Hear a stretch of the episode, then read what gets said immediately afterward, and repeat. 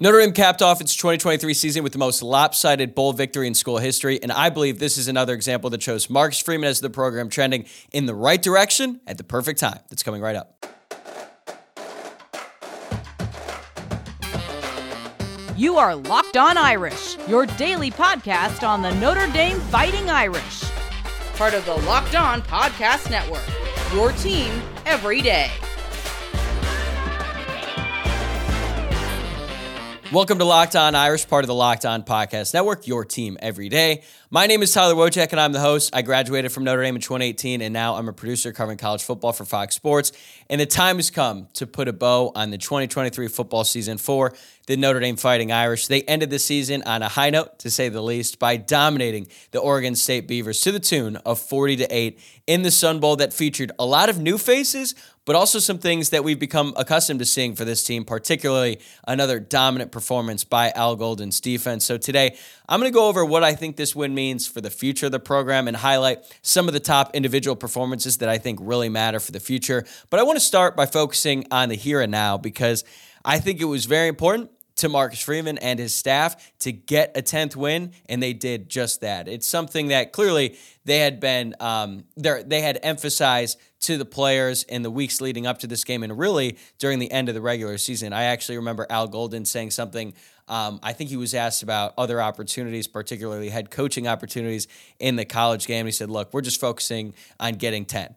Um, so that was right after the loss at Clemson. And even though that loss sort of um, crushed any hopes of Notre Dame making to a New Year's Six, there was still a lot for Notre Dame to play for. And getting that 10th win was one of the biggest things that they needed to do to close out the season. And really, ever since that Clemson game, which was a really disappointing loss, Notre Dame has been really hot. They dominated their last two games in the regular season granted to pretty weak teams, but still they got the job done. They took care of business. And then they took care of business in the bowl game against an Oregon State team that came into this game ranked, but obviously they were missing a lot of key pieces due to opt outs, but so was Notre Dame. Like it, it was a problem that um, both teams had to deal with, and Notre Dame dealt with it a lot better than Oregon State. And the reason why I think this 10th win is so important for this team and really this program is it's a tangible sign of growth uh, from year one of the Marcus Freeman era to year two. It's not a huge leap, right? It's literally just one more win in the win column. Last year, Notre Dame finished the regular season eight and four. They got that ninth win in the uh, bowl game against uh, South Carolina in that Gator Bowl. This year, they finished the regular season nine and three, and then they get the tenth win in the bowl game as well. And I'll admit, um, I've said it before on the show that I think getting that tenth win in the bowl game doesn't mean quite as much as if you did it during the regular season, but still, uh, you needed to get it, right? Marcus Freeman could not afford to lose this game. He could not afford to have the same record in year two than he did in year one because I think we can all agree that this year's team is much better than last year's team um, on both sides of the ball, talent level, particularly at quarterback, even if you aren't um, super stoked about the Sam Hartman experience and the way that it did not live up to our preseason expectations. Putting that aside, this team is still better than last year's team, and if they finished the season with the same record uh, as that 2022 team, it just would have been it would have been really disappointing. And it would have meant that Marcus Freeman would have to answer a lot of questions in the offseason about the direction of the program because even though there's a lot of positive things happening off the field for Notre Dame, and I'll get into those here in a second, None of that really matters if you're not winning on Saturdays, or I guess in the case of the Sun Bowl on Fridays. Wins and losses are the most important thing in college football. And no matter what's going on off the field, good or bad, if you're able to win, then a lot of that sort of goes out the door, right? You could have all kinds of problems, or you could have all kinds of good things happening off the field. Like look at uh, look at Miami for example, right? They hired Mario Cristobal. They've signed some really top end recruiting classes, but guess what? They just finished seventh and sixth this season. So the way that the fan base feels about that program right now is not that great. Notre Dame is able to do some really good things uh, off the field, and then they were able to marry that with another win on the field in that 10th win, which is, as I've been saying, is very important to this program. And there's been a lot of good stuff happening for Notre Dame. And I think that this game doesn't necessarily change the expectations going into next season. Like we aren't going to be looking at 2024. Like, well, now that Notre Dame kicked Oregon State's ass at the Sun Bowl, now they're going to make the college football playoff. No. Like to be honest with you, 10 years from now, we probably won't even remember this game. Like, I'm not going to be telling my grandkids about the 2023 Tony the Tiger Sun Bowl, but that doesn't really matter because Notre Dame um, has a lot of momentum going on right now. They've it really all started after that first week of the offseason when things looked really bad, when all the wide receivers were leaving and Chansi Stuckey got fired seemingly out of the blue. Things were not looking great. But then Marcus Freeman was able to sort of stabilize everything by adding some key guys in the transfer portal, most notably quarterback Riley Leonard, but also some key pieces like RJ Oben, the defensive end, also from Duke, Beaux Collins and Kris Mitchell at wide receiver. So that was great. They got that going in the right direction. He immediately hired Chansi Stuckey's replacement and Mike Brown, um, who's the associate head coach and receivers coach at Wisconsin, has a lot more experience than Stuckey did. And then most recently, by adding uh, Mike Denbrock to be next year's offensive coordinator following the departure of Gerad Parker, and also adding Loren Landow, the new strength and conditioning coach, someone who comes in um, with a ton of praise, most notably by some prominent Notre Dame alums like Brady Quinn, who said some really encouraging things about what Landow can bring to Notre Dame. So they've got all this stuff going on, right? They're they're riding this trade of momentum. I've been saying on this podcast how it's been a lot of good days lately that would have all come to a screeching halt if Notre Dame had lost to Oregon State in this Sun Bowl, but they didn't. It's like uh, that Kanye West quote where he's like, "A lot of people were wondering what would happen if I didn't win." Well, now we won't have to worry about that. Now we won't have to worry about all the f- questions that Marcus Freeman would have to answer if he had lost this game to Oregon State. So I think that alone, um, it's one part relief, but it's also encouraging because Notre Dame just didn't win this game closely. They dominated from the start of the game. Uh, when Steve Angeli got the ball pinned back at the four yard line, I was like, okay, not an ideal start for Steve. And then guess what? He just drove the offense down 96 yards for a pretty easy touchdown. Notre Dame ran the ball at will on that drive and for much of the game. Um, so it really all came together really nicely for this team. And it's a great way for the program to head into the offseason because they've had all this good things going. Now they can just add it to the list, right? They can keep it going. And a lot of Notre Dame fans are really happy about the direction of this program. And you know what? They should be. There's a lot of really good things happening, and college football is rapidly changing. It's it's been rapidly changing for years, but for now, it feels like Notre Dame is keeping pace with all the other top programs in college football. They're being aggressive in the transfer portal. They're paying top quality assistant coaches to come to Notre Dame and elevate this program, elevate both sides of the ball. And they're going to build these new facilities that should get are at least close to some of the other top programs in college football. They're active in the transfer portal. Everything seems to be in order with NIL. Like these are all really great and encouraging signs for the Notre Dame football program. And even though the bowl game isn't a marquee matchup, it wasn't on prime time, it was at 2 p.m. Eastern in El Paso, they still sold it out because Notre Dame fans travel. So there was still some excitement within the stadium about this game. And I think that the fan base is feeling really good about this because even though it's unfortunate when a lot of guys opt out, you aren't seeing the stars and the players that we've really loved watching and rooting for throughout their time at Notre Dame. It does give those young guys some opportunities to come in, make some plays, see a lot more action than they're used to seeing. And those type of performances, that experience is something that can translate into the future because going into this game, it didn't feel as much a part of the 2023 season, at least to me, as it does for the 2024 season and beyond. And even though there were some guys like JD Bertrand, Javontae Jean Baptiste, who were playing their final game for Notre Dame and they played really well, I'll get to them in uh, more in segment two. The fact that you're able to watch Steve Angeli and Jeremiyah Love and Jadarian Price and on defense guys like Christian Gray, watching them perform at a high level, going up against a good Power Five team in Oregon State, and seeing them play well and sort of um, basically affirming our beliefs about what they could be as players for this Notre Dame team, being able to actually see it, having evidence that hey, these guys can really play going into next season is just another. It's like another step into what this team can, uh, what this team hopes to achieve next season and beyond. Because I think that next year we're entering the most pivotal year for Marcus Freeman in his entire uh, coaching career. It is a very important stage for him in this program because the third year, as we've we've talked about before on this po- podcast, for any Notre Dame coach is extremely important. It was important for Brian Kelly, um, and then he led Notre Dame to a national championship appearance. We don't have to ha- we don't have to talk about what happened in South Beach, but still, he came in that season with really just a lot of pressure. I wouldn't even say the expectations were that high, but they're going to be very high for Marcus Freeman going into his third year. And this program is in a very important stage. It's got a head coach that they believe in, and he's starting to show uh, significant improvement from year one to year two, now heading into year three. And college football is changing along with him. And for once, it looks like Notre Dame is ready to be a part of that top group, not just for one season, but for the next several seasons, because I think now with the expanded playoff, every season is going to be college football playoff or bust for Notre Dame. And going into that era, going into the expanded college football playoff era, Marcus Freeman has the Irish clicking going into his most important season of his coaching career and a lot of these players as well. It's it's really hard to not get too excited after watching the Sun Bowl and to think about what this team can accomplish next season. I, I can't wait. But coming up next, there are a few players who really stood out on Friday, and I want to highlight a few of those that stood above the rest. This episode is brought to you by eBay Motors. Passion, drive, and patience. What brings home the winning trophy is also what keeps your ride or die alive.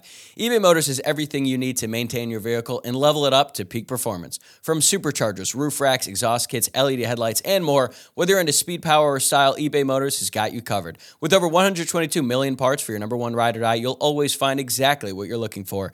And with eBay Guaranteed Fit, your part is guaranteed to fit your ride every time or your money back. Because with eBay Motors, you're burning rubber, not cash. With all the parts you you need at the prices you want, it's easy to turn your car into the MVP and bring home that win. Keep your ride or die alive at ebay.com slash motors. eBay guaranteed fit only available to U.S. customers. Eligible items only. Exclusions apply. Now, before we get back to the Sun Bowl, this is your reminder to please give this video a thumbs up below and subscribe to the channel if you're watching on YouTube. Or if you're listening to the podcast, please rate the show five stars and subscribe from wherever it is that you're listening to the pod. Okay, now let's talk about some key performances that stood out. Look, a lot of guys had great games in this game. That's what happens when uh, you beat a team 40 to 8 and you dominate. You dominate in the way that Notre Dame dominated Oregon State. But we got to start with the quarterback, Steve Angeli. Given the circumstances, I don't think you could have asked for a better game from Steve Angeli in his first start as the Notre Dame quarterback. He finished 15 of 19, threw for 232 yards, three touchdowns, no picks. Uh, he did have a fumble, but fortunately for Notre Dame, it was not recovered by Oregon State, so he didn't have a turnover turnover, and it was enough to win MVP. But that honor went to Jordan Faison, who I'll get to here in a second. And like I said uh, in the open, when he got the ball to start, 96 yards to go, I was like, oh man, like this isn't really great. Backed up in his own territory, but it didn't matter. Now, Notre Dame ran the ball for most of that drive, but he did connect with Faison down the sideline for um, a great throw and catch, even though it was sort of a busted coverage. Oregon State did not pass off the receiver there uh, correctly, but hey, it didn't matter. They left an opening for Steve Angeli, and he took advantage of it. And I saw some people online who were saying, well, does this game, uh, does this performance by Steve Angeli mean that he should go into the spring as the starter? No. I, I just, I don't think that's the case. If we were to look at you know what Riley Leonard has done in his career and compare it to Steve Angeli uh, in totality, it's just not even close. Riley Leonard has played a lot more football than Steve Angeli, though, so he obviously has the advantage there. But I think that it does show Notre Dame that hey, Steve Angeli can really play. And they should do everything they can to keep Steve Angeli around because even if he doesn't win the job, if Riley Leonard is QB1 next year, like we all expect, Notre Dame can rest comfortably knowing that Steve Angeli is a really quality backup option and Riley Leonard is a running quarterback. He's a big dude. He just dealt with a serious injury that impacted his 2023 season. He only played in seven games. Odds are he's probably going to get hurt next season with the way that he runs the ball. If he does get hurt and it means Steve Angeli has to come in and run the offense, I think that a performance like this shows that the coaching staff should have a lot of belief and confidence in Angeli that he can keep things going. Now, I don't know if Angeli wants to sit around and be the backup for another year. I think those questions will sort of figure themselves out uh, throughout spring practice. I ex- do expect him to be around in the spring, but a performance like this, um, it's just it, it's a big testament to him, his character, his focus going into this game. Because a lot of quarterbacks out there would have seen Riley Leonard come in and then immediately bolted for the portal. They wouldn't have even tried to put up a fight. And Steve Angeli is doing just that, and that started with his performance in the Sun Bowl. So just Big shout out to him. Great game by him. Now let's get to the running backs and specifically Jadarian Price because going into this game, myself and a lot of other people were talking about Jeremiyah Love and what he was going to do in his first start because he's the true freshman. He was a top 100 player coming out of high school, and he has certainly flashed this season, particularly in that Ohio State game. But it was actually Jadarian Price who stole the show at running back. He had 13 carries, 106 yards. That's a career high. And 90 of those 106 rushing yards came after contact. He is a really strong runner. He forced five missed tackles. He's not quite the big, you know, physically imposing runner that Audric Estime is, but he's still a really big dude. He's got really strong legs, and he's just not going to go down if you try to arm tackle him. Um, so I was really impressed by what he was able to do in this game. He probably deserved more carries this season, but I'm just glad he showed up when it was his turn. I really hope he sticks around because I think the tandem of him and Jeremiyah Love could be better than any one two punch Notre Dame has had at running back in a really long time. Now let's get to Jeremiyah Love because even though he didn't have quite the stats that Jadarian Price did, he still played really well in his, his first career start. 15 carries for 39 yards doesn't jump off the page, but he added a 15 yard reception touchdown that really showed off his playmaking ability. He caught the ball, and I was like, oh, that might be stuff. And then he just made the first guy miss, then the next two, and then he waltzed in for a touchdown. He really hasn't broken off a huge run yet. I feel like he's due. It feels like every time he touches the ball, it, it might happen, and that he's just like a crease away from breaking off a huge run. But I just love the way that he hits the hole. He he runs like a thousand miles per hour. Like one thing that was really frustrating about watching Audric Estime, and this is not meant to like discredit him. Estime is an unbelievable running back, but sometimes he attack the hole really slow. Like he was a really patient runner, but sometimes I just wanted to see him run through and plow through guys through the hole. Jeremiyah Love isn't as big as Estime, that's for sure, but boy, does he hit the hole hard. And uh, I did get a kick out of Gary Danielson saying that Jeremiyah Love is not known for his explosive spe- explosive speed. That was clearly a mistake. Um, normally, you know, I don't like harping on broadcasters for making mistakes because I make mistakes all the time, but that's something like that's a pretty big miss by Danielson. Uh, one of a few that the broadcast crew made. But hey, maybe they were opting out of their preparation for this bowl game, much like a lot of players on both of these teams have done as well. Let's talk about the MVP, Jordan Faison. I mean, what what else can you say about this dude? The former walk-on lacrosse player just feels like it feels diminishing to call him that now, right? Like I tweeted this out tongue in cheek. Is Jordan Faison wide receiver one next year? It seems ridiculous, but he might be the best playmaker Notre Dame has at wide receiver. He certainly was on Friday. He finished with five receptions, 115 yards, and a touchdown. And it's it's funny how his season has kind of come full circle. Like you started off fall camp as the guy like, oh, there's this like pesky walk on who also plays lacrosse and he's making plays. He's beating some first team uh, defense guys. And now he finished the season by being the offensive, or no, the team's MVP in the game. Like anyone who could have predicted that rise is lying to you because even though there's a lot of people on the beat who are watching these practices saying, hey, Jordan Faison is a dude, I don't think anyone expected him to be this good by season's end, but that is the case right now. I know that Notre Dame lost two freshman receivers to the transfer portal and Braylon James and Rico Flores, but after seeing what uh, Faison did on Saturday or on Friday, excuse me, I keep making that mistake. He might be better than all of them. And I know that Rico Flores was freshman of the year, um, or at least on our award show that I did with Luke Smith, we both called him the freshman of the year. Um, you know, set some or did some really outstanding things during his true freshman season. He does not have the breakaway speed or the explosive playmaking ability that Jordan Faison has. So if Faison is able to continue to develop under new wide receivers coach Mike Brown, if he's able to get his technique right and become a more polished receiver, the sky is the limit for what this guy can accomplish at Notre Dame. So if you start to look ahead to Notre Dame next season and what they could have in that wide receiver room, like the best case scenario is that none of the transfer guys are in the top three receivers for Notre Dame. Like if Jayden Thomas, Jaden Greathouse, and Jordan Faison are leading the way, and then Beaux Collins and Kris Mitchell are really solid um, fourth and fifth options at wide receiver, plus the new freshmen are coming in. Like that's the best care, best case scenario for this Notre Dame offense going next season because they are three really talented players.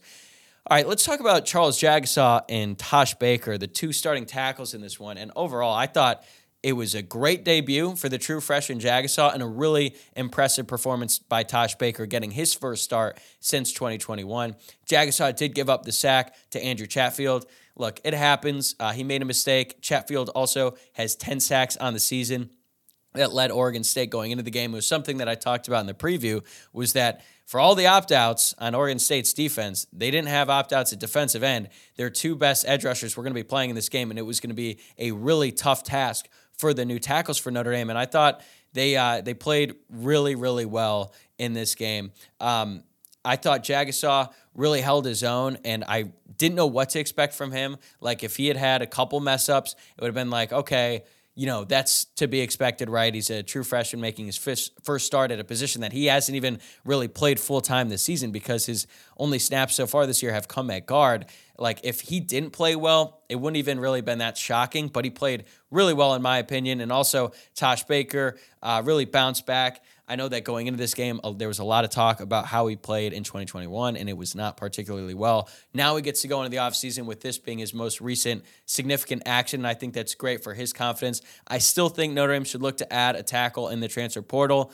Um, if nothing else, for depth purposes, and hopefully you get a more experienced guy in there. But I think what this shows is that if Notre Dame doesn't end up adding a tackle, they should feel all right about these two going into next season. Is it still going to be a concern because of the lack of experience for both of them? Yes, but at least now there's some evidence that they can really contribute going up against some good good edge rushers on Oregon State. Speaking of edge rushers, Jordan Botelho, like does anyone like bowl games more than Jordan Botelho? He showed out last year in the Gator Bowl. He had two sacks against South Carolina. Then this time, he leads the team in tackles with five, plus he added another sack and a half tackle for loss. He also announced that he's coming back for next season, as did Xavier Watts, who actually announced he's coming back like 15 minutes before I started recording this podcast. So that's really encouraging for Notre Dame next season. If Botelho continues to improve, Notre Dame could have one of the best defensive lines in the country next season. We already know that the interior is going to be stout with Riley Mills and Howard Cross. And then you add RJ Oben, the six year senior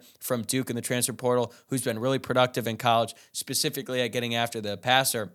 And then Jordan Botelho, another graduate senior who will be in his fifth year next season. Like if the if Botelho continues to improve and develop and become a force at, at Viper, that's that's some grown ass men playing on the defensive line who are all really good players, and that is something I'm really excited about as we look to next season. Um, speaking of those guys, feel like we should give a quick shout out to Howard Cross. Just a dominant game again by him. He only played 28 snaps, but he's extremely effective when he was out there. Four tackles, a sack, three quarterback hurries. 30% pass rush win rate. Just what you expect out of him at this point. Same with JD Bertrand and Javontae Jean Baptiste.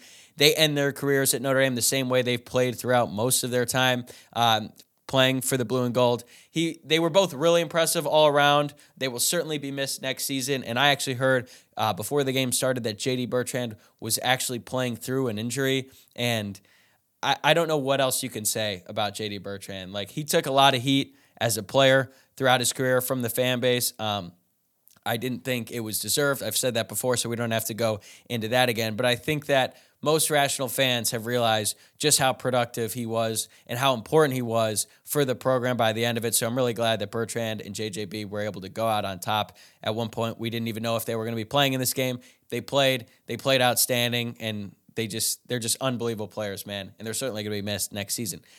Christian Gray, a lot of uh, a lot of snaps by him, and I thought he was really productive. Two tackles. Uh, he was targeted three times. He only gave up one reception for eight yards. He had a nice run stop in there as well. He was able to play a little bit of both positions at corner. He played 10 snaps at nickel, 18 uh, as the wide corner. And that was actually five more than Jaden Mickey, who got the start. And I've talked about it before. Like, I am so high in Christian Gray and what he can do for Notre Dame next season. It's going to be a battle, though, with him, Jaden Mickey. And real quick, prayers go out to Mickey and the entire Mickey family. Jaden lost his mom to cancer. I believe it was the night before the game started. She's been battling cancer since 2020 and was admitted to hospice care in the fall.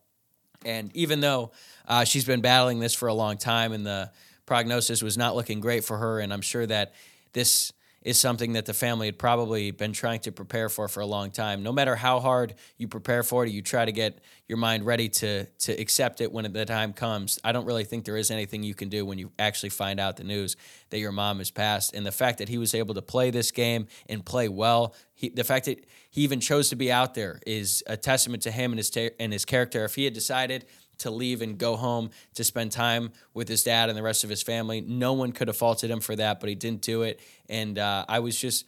I was just really happy for him that he was able to go out there with his teammates and have a couple good plays in there and just have a moment with them to sort of you know, there's no way it was a full distraction from the reality of his situation, but the fact that he was able to share it with his teammates, his brothers, and all that, and also play well while doing it is uh, it's great for him. It's great for his family, and uh, really just hoping for the best for all of them. Last thing I'll say about Jaden Mickey, I understand why the coaching staff loves him so much and why his teammates love him so much as well. Hearing Benjamin Morrison talk about him in the post game press conference was. Uh, it was really special, man, to talk about or to hear him talk about his teammate and how how much he means to him and the rest of this team is uh, it's something special, man. And you know, when you're a fan of this team and you're rooting for these guys, when you find out about what they're dealing with off the field, and to see them come through and then make plays and really just have it all come together, even if it's for just 60 minutes uh, on the field in El Paso. It's it's something that makes this all fun, and you just hope the best for Jaden Mickey uh, and his family as well as they go through this difficult time. So now that we've covered all these great individual performances, what do they all mean for the future of Notre Dame, and particularly next season that's coming up next? Locked On has launched the first ever national sports 24 7 streaming channel. Locked On Sports Today is here for you 24 7, covering the top sports stories of the day with the local experts of Locked On, plus our national shows covering every league. Go to Locked On Sports Today on YouTube and subscribe to the first ever national sports 24 7 streaming channel. This episode of Locked On Irish is also brought to you by Prize Picks. Prize Picks is a skill based, real money daily fantasy sports game. And you've heard me talk about Prize Picks before. I've had so much fun playing it during the football season. And now you could play during basketball season as well. You just select two or more players and then pick more or less than the projected stats and place your entry.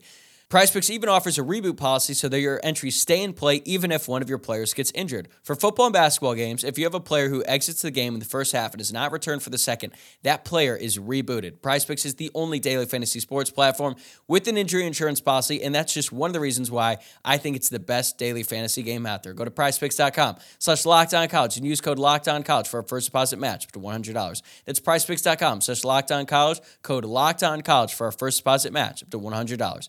Prize Picks, daily fantasy sports made easy. Now that the Sun Bowl is officially passed and we start to turn the page a little bit to next season, I just wanted to talk about what this all means for the future of this program because, like I said earlier, this one game doesn't affect my expectations for next year. It was always going to be college football playoff or bust. But now that we've been able to see these young guys perform, some of the guys who I just highlighted in segment two, like Jadarian Price, like a Jeremiyah Love, like a Christian Gray, like all of those things really matter to next season and beyond. Notre Dame has a really easy schedule next season. At least that's how it looks right now. Um, obviously, things can change. The way that you talk about a schedule going into the season is not the same that you talk about it at the end of the season. Like going into the season, we thought Notre Dame had maybe one of the toughest schedules in the country. I thought the schedule was difficult, but not nearly as difficult as we thought it was going to be going into the year. Ohio State lived up to the billing. USC did not. Clemson was slightly disappointing. Actually, they were definitely disappointing, uh, considering I picked Notre Dame to lose to Clemson at the beginning of the year, thinking that Cade Klubnik and Garrett Riley and Clemson um, would be one of the best teams in the country. Obviously, that was not the case, but Notre Dame did lose. So I guess I, I guess I got that part right. But right now, as we look at to 2024, like the first game of the season at Texas A&M and Kyle Field that's going to be a difficult task, even though Texas A&M has had a bunch of guys leave the program, but they do have a new head coach in Mike Elko who's really good. Who knows what's going to happen with Florida State? I'm sure they're going to take a step back, but they've been recruiting too well, and they've been so active in the transfer portal that I don't think they're going to fall off a cliff and resort to where they used to be uh, just a few years ago. So I think that's going to be a challenge. Louisville's going to be a challenge, but other than that, it's a lot of cupcakes on Notre Dame's schedule, and they have to go. At least the way things look right now, 11 and 1 um, to have a successful regular season, in my opinion. Now, obviously, things can change, but I think that's going to be the expectation throughout most of the mo- most of the offseason.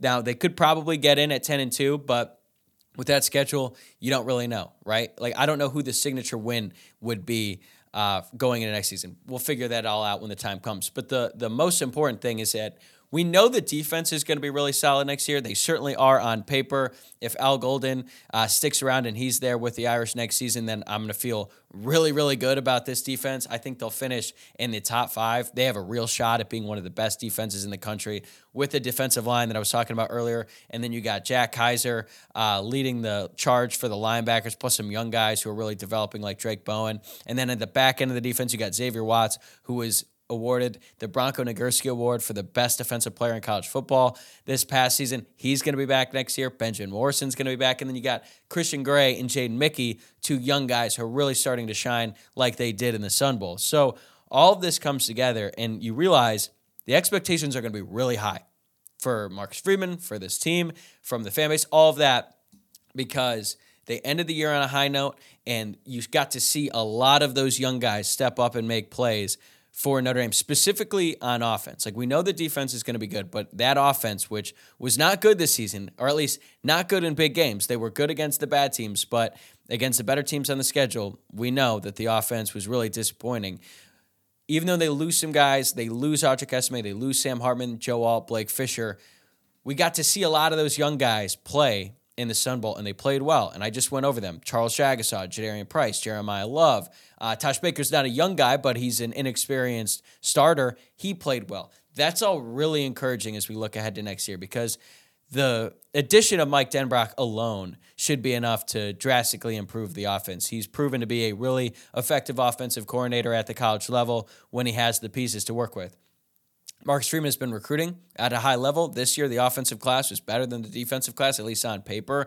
And there have been a lot of younger guys who've been coming up in this program that are going to have their time to shine next year. It's no longer, you know, Marcus Freeman, or it's no longer Brian Kelly's guys getting the bulk of the reps now. Marcus Freeman's going to be in his third year. He's had three recruiting classes now to work with, and a lot of those guys are going to be playing on Saturdays. Obviously, there's going to be a few holdovers from the Brian Kelly regime, but still, it's Marcus Freeman's team, totally. And when he got hired and we started fantasizing about what the roster could look like down the road with all these you know new top recruits that he was bringing in expectations are really high then. Well now it's almost that time right? It's almost that time to actually see those guys play for notre dame on saturdays with some experience under their belt and not just playing in spot roles. Um, there's going to be some question marks about this team for sure specifically on offense and that inexperience. Like even though they looked good in the sun bowl it's it's all going to change when they're you know starting week in and week out. Are they going to be able to play at that level on a consistent basis? Like those are all things that we're going to talk about throughout the offseason about that team. But it's also very important that Marcus Freeman um, continues to learn.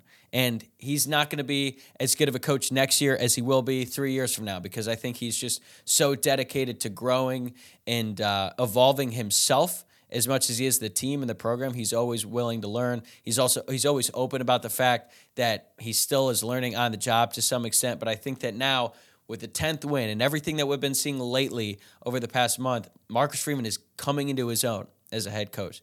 Now, he can't afford to make giant blunders like the 10 men on the field thing against Ohio State. Hopefully, that's a lesson that will um, affect him throughout the rest of his coaching career. We're starting to see it coming together, and it's really exciting, man. It's a really exciting time to be a Notre Dame football fan because not only do you have Marcus Freeman coming into his own, they could have the best trio of coordinators in the country in the next season if Al Golden stays because Mike Denbrock.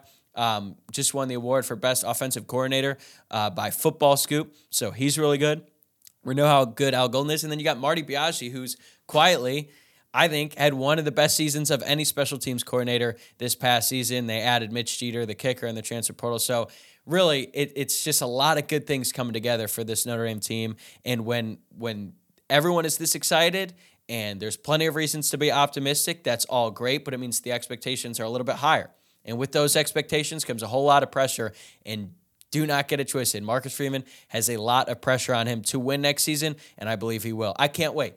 Like the only unfortunate thing about this Sun Bowl is that it's the last game for a really long time, and we have a lot to talk about in the offseason, but there's truly like nothing I enjoy more than watching Notre Dame football and talking about the games. And uh, it's going to be a long time before we get to do that again. So even though that's unfortunate, I'm sure there's going to be plenty of stuff to talk about in the offseason right here on this show. And that is actually going to do it for this episode. And the first season of Locked On Irish is officially in the books. Um, real quick, before I head out, I can't thank you enough for joining the ride along the way. Seriously, whether you started listening back in the early days when I started this show, back in February of this past year, or if you just started following the show during this past season, I really appreciate each and every one of you for tuning in. Um, it has definitely been a grind for me doing the show daily for the past however many months, but I've really, really enjoyed it. And a big reason why is you, the listener or the viewer, if you're on YouTube. And uh, I'm really excited about what the future holds. I will be back